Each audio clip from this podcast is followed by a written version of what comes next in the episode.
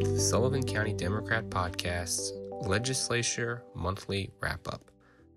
This podcast is brought to you by the Kitchen Table Cafe in Callicoon, New York. Check out their Instagram to see what specials are happening, as well as what they're cooking up for Tuesday dinner, and make sure to stop by for their in house fresh baked goods. This month at Legislature, one of the big topics centered around ARPA funds, or American Rescue Plan Act monies.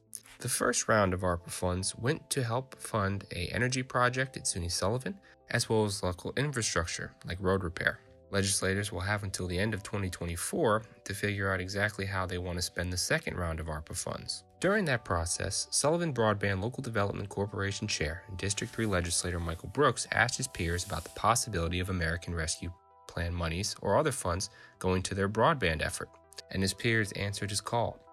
Legislators voted to give the LDC $2 million from the county's unassigned fund balance.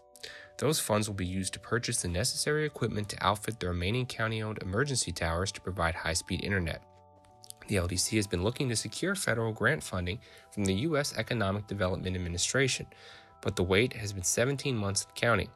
The county has already given the LDC $100,000 to get the project started, and Brooks previously told the Democrat that they would pay back that and any other future stipends from the county. Explaining why they chose the general funds, legislator Ira Steingart explained that had they come from ARPA money, the LDC couldn't pay the county back the money once they were operating, but if it comes out of general funds, they could. Funding was timely, as there's a three to six month wait on equipment which is manufactured and delivered from Israel.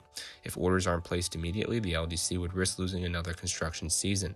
While fielding questions from legislators, Division of Information Technology Services Commissioner Lauren Green, who was also the LDC's treasurer and secretary, explained that when 10% of those all of the towers can serve subscribe, the projected average is $200,000 in revenue after expenses. You multiply that by 13 towers, that's $2.6 million a year.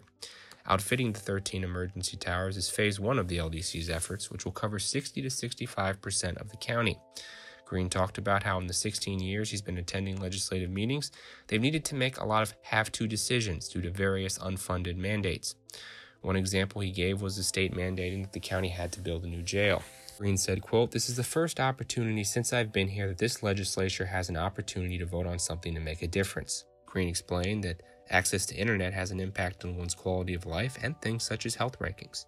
He further stated, quote, that we have many areas of the county that are under or non-served. That's the bottom line goal and objective of this project, to make a difference.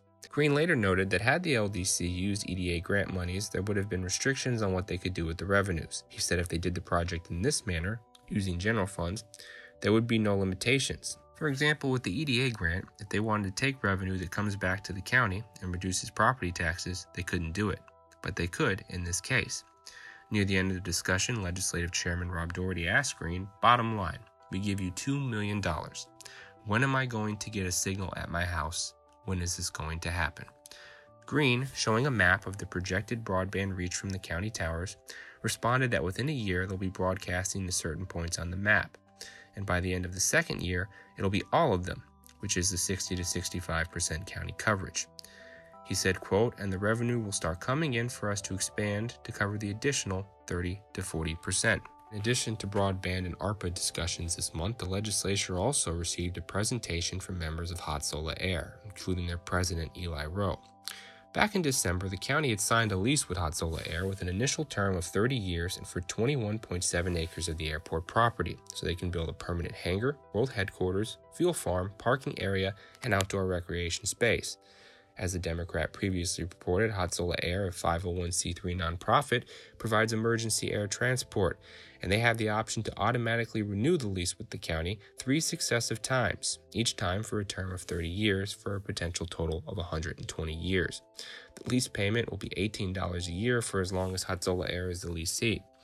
As for the fuel farm, Hatzolah Air would convey ownership of the one it builds to the county and pay them $18,000 annually to cover required permitting and maintenance costs. They would also pay the county a surcharge of 30 cents per gallon on fuel it buys at the airport. Any other liquids it purchases from the county would be subject to the same charges. The county had previously stated that Hatzolah Air purchased 400,000 gallons of fuel for their operations last year, utilizing two jets. They are expected to have even more aircraft at the new facility. In their presentation to legislators, they praised the runway and the close proximity that the airport has to the greater New York City and Long Island areas.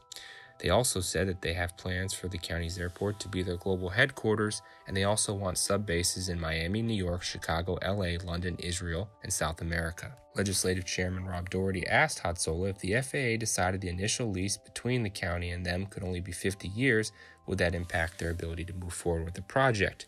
To which Rowe responded that it may or may not. Plans are for the facility to cost around $26 million. Rowe detailed a bunch of amenities that the facility would have for the volunteers there, as well as different things that the county could use. To read the entire article detailing the presentation, head to scdemocratonline.com. And finally, in November, the Democrat reported that legislators took action in authorizing the Division of Planning and Community Development to apply for a 2021 Coronavirus Aid, Relief, and Economic Security Act grant through the New York State Community Development Block Grant Program, on behalf of the Center for Discovery, for air circulation improvements campus wide. The center had stated that they would use the 2 million to procure 600 triclinium 500 UV units and related materials which significantly improve the air quality of indoor areas across the agency. During the Economic Development Committee meeting earlier this month, Freda Eisenberg, Commissioner of the Division of Planning and Community Development, said, quote, It's a large award. There is a percentage it's allotted to the county for administration, so that will help support our division, and we're happy about that.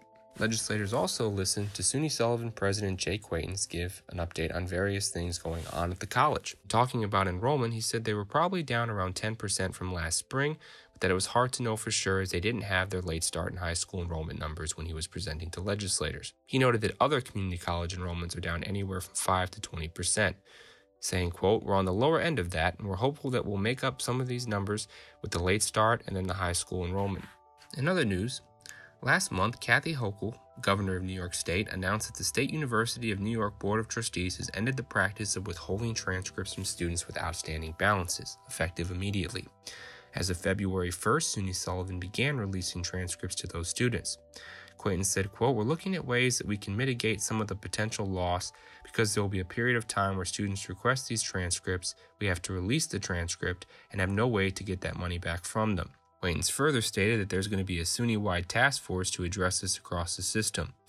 He said, quote, I'm hopeful that we'll be able to come to some kind of resolution without it just being written off as bad debt, adding that that doesn't help the college, students, or New York State. Legislator Michael Brooks, who chairs the Government Services Committee, said that, quote, It's ironic that we try and teach students to make choices and be responsible, and yet via a state decree do just the opposite. I kind of get where the governor was coming from, but yet there's got to be a different way. That does it for this month's Legislature Roundup. The podcast is brought to you by the Kitchen Table Cafe on Lower Main Street in Callicoon, New York. We hope everyone stays safe, has a great week, and we'll be back covering legislature this Thursday for their slate of committee meetings.